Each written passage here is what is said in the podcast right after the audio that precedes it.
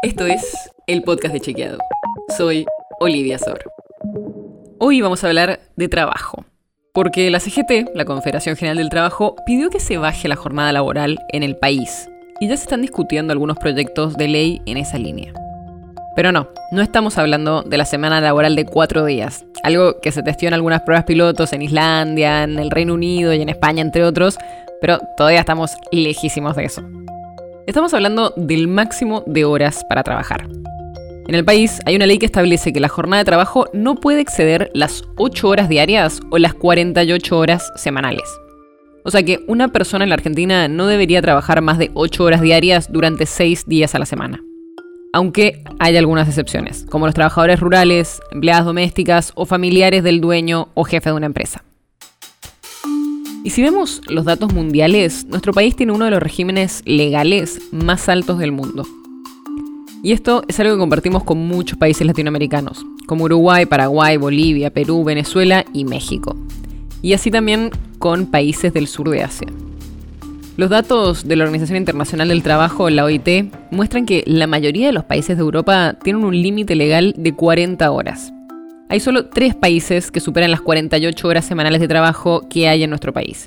Suiza, Seychelles y Kenia. También está el caso de Estados Unidos, que no tiene un límite legal de horas trabajadas. Igual, como te imaginarás, este no es el único indicador que existe sobre el tema. La OIT distingue la jornada laboral legal de las horas efectivamente trabajadas. O sea, no ver cuál es el máximo legal, sino ver qué sucede en la práctica. Y si vemos estos datos, el año pasado la Argentina tuvo en promedio casi 35 horas de trabajo por semana. Eso nos ubica en el puesto 134 sobre 163 países analizados. O sea, estamos por debajo de casi todos los países de la región y a niveles similares a los países europeos.